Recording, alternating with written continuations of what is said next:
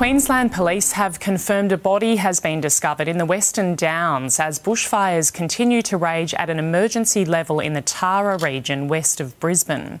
Residents have been told to evacuate their homes as hundreds of firefighters battle through the night to contain the inferno. The bushfire at Millmerran Woods is also at emergency level. Residents there urged to leave immediately. First responders remain on high alert with high temperatures and strong winds forecast over the coming days. Meanwhile, in New South Wales, a total fire ban applies to six regions this morning, including the Greater Hunter and the Far North Coast. 72 fires are raging across the state, all of which are under control or are being controlled.